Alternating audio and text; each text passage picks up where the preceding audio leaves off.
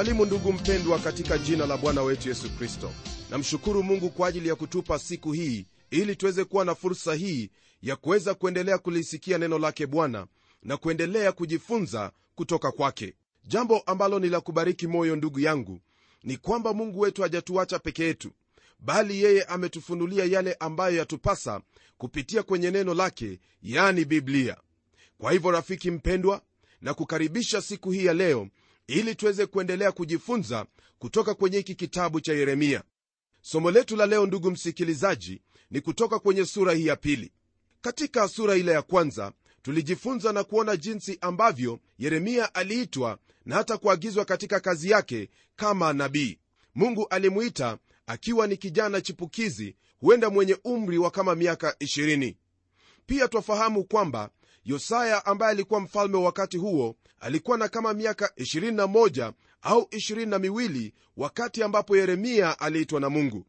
Kwa hivyo taona hapa kwamba kuna vijana wawili mmoja ni mfalme na mwingine ni nabii katika nchi ya israeli. Yeremia alisema waziwazi kuwa alijisikia kwamba hastahili wala hawezi kutekeleza wajibu kama huo ambao mungu alikuwa amempa. Alijisikia kwamba ofisi hiyo ambayo mungu alikuwa anamwitia ofisi ya unabii ni kuu sana na wala hawezi kutekeleza yale ambayo mungu alikuwa anamhitaji. Na hiyo ndiyo sababu alitoa huo udhuru wa kusema kuwa yeye ni mtoto na hawezi kunena. Mungu alimjibu na kumwambia kwamba ameweka maneno yake katika kinywa chake. Kwa hivyo chochote atakachokuwa akinena atakuwa akinena neno lake mungu na wala siyo maneno yake. Sura hii ya pili hadi ile sura ya sita ndugu msikilizaji ujumbe huu ni ule ujumbe ambao yeremia aliunena miaka ya kwanza mitano katika huduma yake. Na kwa kuwa alianza kutabiri katika mwaka wa 13 wa utawala wake yosia ujumbe huu ambao upo katika sehemu hii yeremia aliunena kabla ya kile kitabu cha sheria kupatikana katika hekalu. Jambo ambalo tutaligundua lingine ni kwamba ufufuo ambao ulikuwepo wakati huo ulikuwa ni wa kijuujuu kwa kuwa haukuwa na misingi yake katika neno lake bwana. Ufufuo wa kweli hauwezi ukakuwepo hadi wakati ambapo kutakuwepo na kusisitizwa kwa neno lake bwana. Bila ya kuwepo na sisitizo la neno lake bwana fahamu kwamba kile ambacho kitakuwepo ni hali hiyo ya kusisimuka na siyo ufufuo hata kidogo. Ndugu msikilizaji ili tuweze kuelewa jinsi hali ilivyokuwa wakati huo au historia ni lazima tuweze kusoma vitabu hivyo vya historia pamoja na vitabu vya manabii. Kwa hivyo kile ambacho tutafanya wakati huu tutageukia mambo ya nyakati ya pili sura ile ya 34 na tutaunganisha ujumbe za yeremia pamoja na matukio ya wakati huo. Neno la mungu lasema hivi katika sura hii ya 31 kitabu hiki cha mambo ya nyakati ya pili aya ya kwanza na ya pili. Yosia alikuwa na umri wa miaka 18 alipoanza kutawala akatawala miaka 31 huko yerusalemu. Akafanya yaliyo mema machoni pa bwana akaziendea njia za daudi babaye asigeuke kwa kuume wala kwa kushoto. Hapa ndugu msikilizaji twampata mfalme ambaye ni wa kipekee ambaye alitawala wakati ambapo ufalme huo wa yuda ulikuwa unaelekea kudidimia. Neno la mungu liendelea kutwambia hivi katika aya ya tatu. Kwa kuwa katika mwaka wa nane wa kutawala kwake naye akali mchanga alianza kumtafuta mungu wa daudi babaye hata katika mwaka wa 12 akaanza kusafisha yuda na yerusalemu kwa kuondoa mahali pa juu na kwa kuondoa maashera na sanamu za kuchora nazo za kusubu. Msikilizaji miaka ya kwanza mitano katika huduma yake yeremia ya unabii ilitendeka wakati huu. Tunapoendelea ndugu msikilizaji kwenye aya ya 4 hadi ile ya 8 neno la mungu liendelea kutwambia hivi katika hiki kitabu cha mambo ya nyakati. Wakazibomoa madhabahu za mabaali machoni pake na sanamu za jua zilizoinuliwa juu yake akazikatakata. Na maashera na sanamu za kuchonga nazo za kusubu akazivunjavunja akaziponda kuwa mavumbi. Akayamimina juu ya makaburi ya hao walizozichinjia dhabihu. Akaiteketeza mifupa ya makuhani madhabahuni mwao akasafisha yuda na yerusalemu na katika miji ya manase na efraimu na simeoni mpaka naftali akafanya vile vile na katika maganjo yake pande zote. Akazibomoa madhabahu akapondaponda maashera na sanamu kuwa mavumbi akazikatakata sanamu zote za jua katika nchi yote ya israeli kisha akarejea yerusalemu. Hata katika mwaka wa 18 wa kutawala kwake alipokwisha kuisafisha nchi na nyumba akamtuma shafani mwana wa azalia na maseia akida wa mji na yoa mwana wa yoahazi mwandishi wa tarehe waitengeneze nyumba ya bwana mungu wake. Ndugu msikilizaji hayo ndiyo mambo ambayo yalikuwa yakitendeka wakati ambapo yeremia wakati ambapo yeremia alianza huduma yake. Ujumbe wa kwanza wa yeremia waanzia sura hii ya pili aya ya kwanza hadi ile sura ya tatu aya ya tano ujumbe huu ni kwa hao watu ambao walikuwa wamemwacha mungu aliye hai na kukimbilia miungu mingine. Ni vigumu sana rafiki yangu kupata sehemu nyingine kama hii katika maandiko ambayo ina huo upole na huruma zinazotoka kwenye vilindi vya moyo.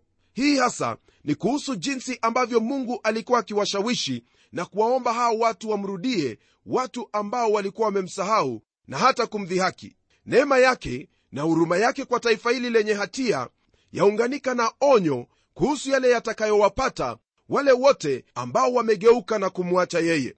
Huu ndio ujumbe mkuu sana katika neno lake mungu. Ingawaje mfalme yosia hakuwa na neno lake mungu yeye alimtafuta mungu kwa kweli maana alijua kwamba ibada ya sanamu ni jambo ambalo ni lazima liondolewe mbali.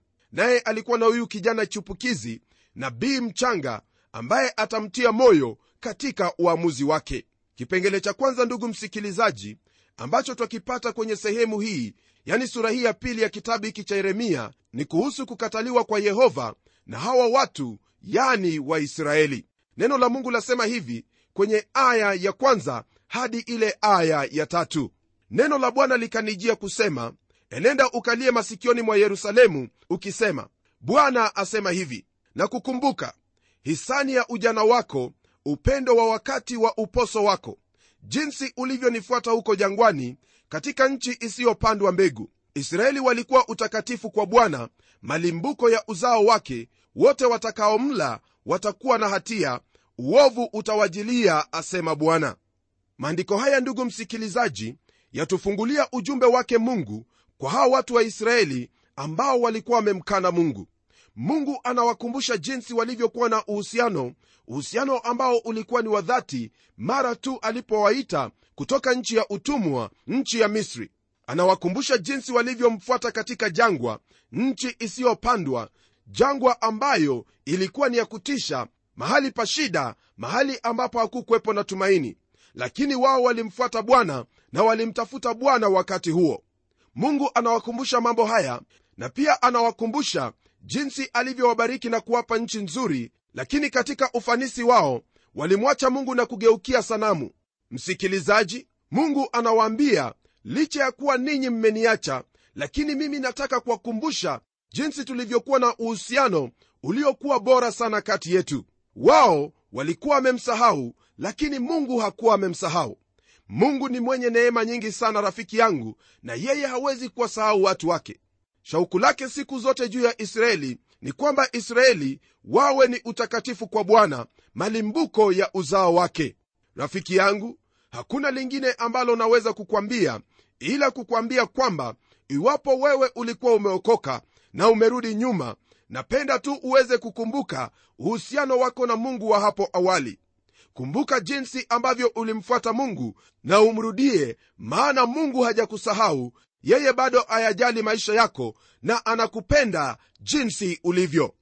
Neno la mungu liendelea kwa kutuambia yafuatayo katika aya ya 4 hadi 7 lisikieni neno la bwana ninyi nyumba ya yakobo na ninyi jamaa zote za nyumba ya israeli. Bwana asema hivi baba zenu waliona dhuluma gani kwangu hata wakafarakana nami wakafuata ubatili nao wakawa ubatili? Wala hawakusema yuko wapi bwana aliyetutoa katika nchi ya misri akatuongoza jangwani katika nchi ya ukame na mashimo katika nchi ya kiu na ya kivuli cha mauti katika nchi ambayo ndani yake hapiti mtu wala haikukaliwa na watu. Nami nikawatia katika nchi ya shibe mpate kula matunda yake na mema yake lakini ninyi mlipoingia katika nchi ile mliitia unajisi nchi yangu na urithi wangu mliufanya kuwa chukizo. Makuhani hawakusema yuko wapi bwana wala wanasheria hawakunijua wachungaji nao waliniasi nao manabii walitoa unabii kwa baali wakafuata mambo yasiyofaidia kitu.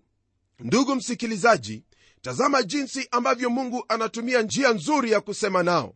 Anawauliza swali hili je ni kitu gani kibaya nilichowatendea mpaka mkafarakana nami? Katika siku zetu rafiki yangu unaponena na mtu habari za mungu au habari zake yesu kristo watu wanakuangalia na macho kana kwamba umetoka katika ulimwengu mwingine. Jambo ambalo kwa hakika ni la kushangaza. Lakini swali langu pamoja na swali lake mungu ni hili. Je mungu amekukosa nini? Iwapo mungu angekuuliza leo hii je mimi nimekukosa nini hata usitake kunifuata? Utamjibu nini? Utakuwa na jibu kwa hakika. Maana ukweli wa mambo ni kwamba mungu amekutenda mambo mazuri ijapokuwa umemsahau ijapokuwa umefarakana naye lakini amekupa huo uhai na amekupa yale yote ambayo unayo. Maana kwa nguvu zako rafiki yangu hauwezi ukawa jinsi ulivyo. Unaweza kufikiri kwamba una akili nzuri sana ndiposa umefikia kiwango ambacho upo. Lakini pole sana maana ni mungu tu ndiye ambaye amekusaidia. Na kile ambacho wafaa kufahamu ni kwamba mungu habagui kama vile mvua inavyowanyea wale ambao ni wenye haki hivyo ndivyo huwanyea wale ambao ni waovu. Kwa hivyo rafiki yangu ni vyema uchukue wakati wako na kujiuliza je ni kitu gani ambacho mungu amenikosa hata nisiweze kumfuata? Msikilizaji mungu aliwabariki hawa watu na kuwainua kuliko taifa lingine lolote lakini walifarakana naye. Usienende katika njia yao maana unapofarakana na mungu wewe unapoteza uzima wako na unapoteza hali yako ya kibinadamu. Mtafute mungu wakati huu mrudie bwana wakati huu naye bwana atakurudia nawe utapatana naye kwa njia ya imani katika kristo yesu. Kwenye aya ya nane ndugu msikilizaji neno la mungu lasema hivi. Makuhani hawakusema yuko wapi bwana wala wanasheria hawakunijua. Wachungaji nao waliniasi nao manabii walitoa unabii kwa baali wakafuata mambo yasiyofaidia kitu. Rafiki yangu jambo ambalo laonekana waziwazi hapa ni kwamba wale ambao wanawajibika katika taifa ni wale ambao ni viongozi wa kiroho. Nami naamini kwamba matatizo yaliyopo katika nchi kwanza kabisa yanaanzia pale kanisani. Hakuna taifa lolote rafiki yangu ambalo huanguka kwa gafla ni lazima kwanza taifa hilo lianze kuanguka katika hali ya kiroho na baada ya kuanguka katika hali ya kiroho ndipo tabia za watu zinazorota na baadaye kuna kuwepo na michafuko ya kisiasa. Hivyo ndivyo imekuwa kwa kila taifa katika ulimwengu. Neno la mungu latuambia kwamba makuhani hawakusema yuko wapi bwana? Kuna watu wengi sana leo hii ambao wanajiita kuwa wao ni walimu wa neno au wao ni wahubiri au mashahidi wake mungu. Lakini hawalijui neno lake bwana na matokeo ya kutojua neno lake bwana ni kwa hakika kutomjua bwana mwenyewe. Kwa kuwa mtu kama huyo hamjui bwana hamna njia yoyote ile ambaye anaweza kuwafundisha watu ili waweze kumjua bwana. Ni jambo la muhimu sana kulijua neno lake bwana kuishi kulingana na neno hilo ili uweze kumjua mungu na hata kuweza kunena habari zake. Rafiki yangu kumbuka kwamba wewe una wajibu kama mtoto wa mungu kama mwalimu wa neno la mungu kulijua neno lake mungu. Na baada ya kulijua neno lake mungu kuishi kulingana na hilo neno na kwa hivyo kuimarisha taifa letu na kuliendeleza katika njia za kiungu. Hakuna mtu mwingine ndugu yangu ambaye utamtazamia aweze kuleta mabadiliko katika nchi au katika jamii isipokuwa wewe mwenyewe uchukue fursa na nafasi hiyo ya kumjua mungu katika biblia nawe utakuwa kama chumvi hapa ulimwenguni. Rafiki yangu hilo ndilo ambalo lahitajika. Unawajibika kama mtumishi wa mungu unawajibika kama mtoto wa mungu. Kwenye aya ya tisa ndugu msikilizaji neno la mungu latuambia hivi. Basi kwa ajili ya hayo nitateta nanyi asema bwana nami nitateta na watoto wa watoto wenu. Hapa ndugu msikilizaji mungu anaendelea kuwanenea hawa wapendwa akiwaambia kwamba yeye hawezi kukata tamaa lakini bado ataendelea kuteta nao. Ataendelea kuteta nao hadi wakati ambapo watasikia neno lake. Tukigeukia aya ile ya 13 neno la mungu latuambia hivi kwa maana watu wangu hawa wametenda maovu mawili. Wameniacha mimi niliye chemichemi ya maji ya uzima wamejichimbia mabirika mabirika yavujayo yasiyoweza kuweka maji. Rafiki yangu israeli walikuwa wametenda maovu mawili. Ovu la kwanza ni kwamba walimkataa yehova chemichemi ya maji ya uzima. Nalo ovu la pili ni kwamba wao walikuwa wamejichimbia mabirika mabirika ya vujayo yasiyoweza kuweka maji. Ndugu msikilizaji kama vile unavyofahamu maji ni mfano wa uhai na hata katika ulimwengu wa asili ni jambo lililo wazi kwamba maji ni uhai elewa kwamba rafiki yangu neno hili la mungu linaposema kuhusu maji linanena kuhusu jambo hilo ambalo laweza kutosheleza mioyo ya wanadamu. Na kwa hivyo hawa wana wa israeli walipomkataa mungu ambaye ni chemichemi ya maji ya uzima walijichimbia mabirika yavujayo mabirika yasiyoweza kuweka maji. Katika ulimwengu wa sasa watu wengi wamejichimbia mabirika ili kwamba waweze kunywa kutoka kwenye mabirika yao. Naam hilo ndilo ambalo lafanya watu wasiwe na toshelezo maishani mwao.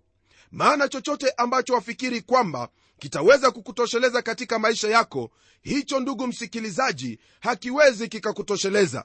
Ni mungu peke yake ndiye ambaye iwaweza kukutosheleza katika maisha yako. Fahamu kwamba rafiki yangu yesu kristo alisema kwamba itamfaidi nini mtu aupate ulimwengu wote lakini mwisho wake apoteze nafsi yake hakuna lolote ndugu yangu ambalo utapata katika ulimwengu huu litakaloweza kutosheleza nafsi yako. Ni mungu peke yake ndiye ambaye yuwaweza kutosheleza nafsi yako. Mwendee mungu naye mungu atakutosheleza katika maisha yako. Kwa kawaida mtu ambaye anaye milioni moja taslimu ana tamaa ya kupata milioni mbili na zaidi na zaidi. Fedha msikilizaji haziwezi zikakutosheleza. Hakuna lolote ulimwenguni ambalo laweza kukutosheleza. Mtu wa mungu agostino alisema kwamba bwana hatuwezi tukapata toshelezo na pumziko hadi mioyo yetu ipumzike katika wewe. Kwa hivyo rafiki yangu kule ambako watafuta pumziko kule ambako watafuta toshelezo hautapumzika. Hadi wakati ambapo utapumzika katika mungu katika mwana wake kristo anayetupa pumziko yenye raha kwenye aya ya 19 ndugu msikilizaji mungu anaendelea kunena na hawa watu akizungumza kuhusu jinsi ambavyo wamerudi nyuma. Nalo neno la mungu lasema hivi uovu wako mwenyewe utakurudi maasi yako yatakukaripia ujue basi ukaone ya kuwa ni jambo baya sana na uchungu kuwa umemwacha bwana mungu wako na ya kuwa moyoni mwako hamna na ya kuwa moyoni mwako hamna kunihofu asema bwana bwana wa majeshi. Rafiki yangu maandiko haya ambayo tumeyasoma yaonyesha jinsi ambavyo israeli au ufalme huo wa yuda ulikuwa umerudi nyuma. Walikuwa wamemwasi mungu na walikuwa wamerudi nyuma kabisa katika imani yao na wala hawakuwa na hofu ya mungu katika maisha yao. Tutakapoingia katika sura tutakapoingia katika sura ya tatu tutaona kwamba uasi huo umenenwa mara nyingi zaidi katika sura hiyo kuliko sehemu zingine zote katika biblia. Kwa hivyo jambo hili ni jambo ambalo kwa hakika ni lenye umuhimu sana na tena ambalo lafaa kuzingatiwa. Msikilizaji hawa watu walijichimbia mabirika yao kwa maneno mengine walijitenezea miungu yao. Maandiko ambayo yamesalia ndugu msikilizaji kwenye sura hii ya pili ni maandiko ambayo yananena kinyume cha ibada ya sanamu na yanaendelea hadi sura ile ya tatu badala nisome sehemu hiyo yote nitakuuliza uweze kuisoma katika biblia.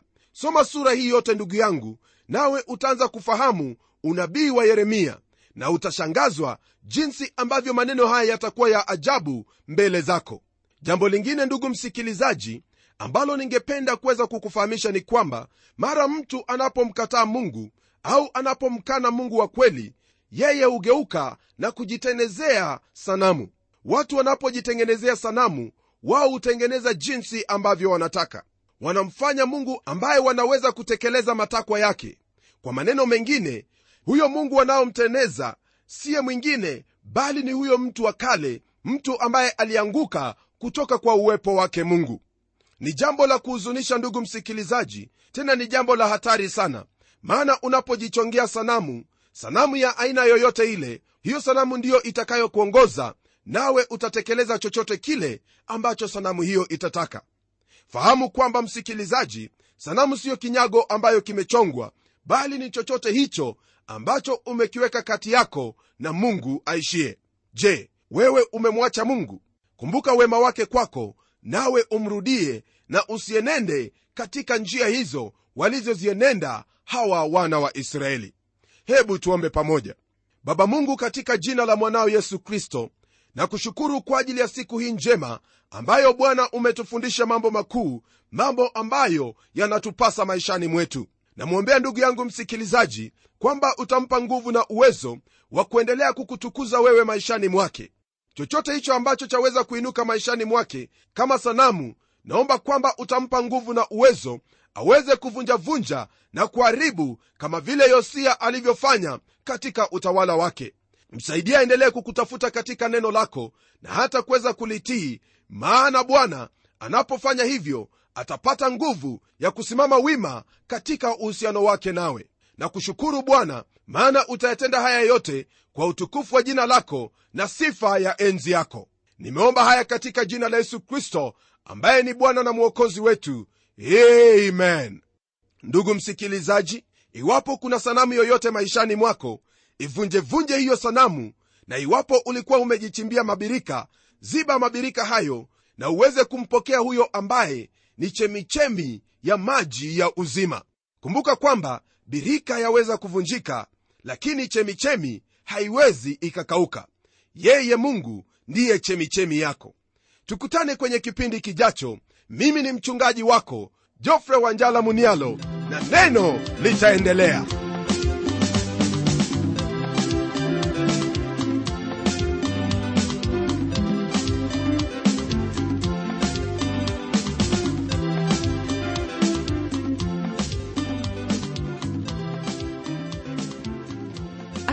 sana msikilizaji wangu kwa kuwa pamoja nasi na iwapo una jambo la kutuelezea au ungependa kuwasiliana nasi na utueleze jinsi unavyobarikiwa tafadhali tuandikie barua kupitia anwani ifuatayo.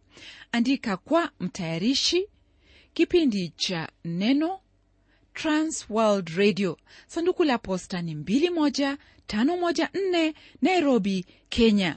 Nimesema sanduku la posta ni 21514 nairobi kenya. Pia waweza kuwasiliana nasi kupitia anwani yangu ya email ambayo ni pomodo at twr co ke na hadi wakati mwingine ndimi mtayarishi wa kipindi hiki pamela omodo nikikwaga nikisema barikiwa na neno litaendelea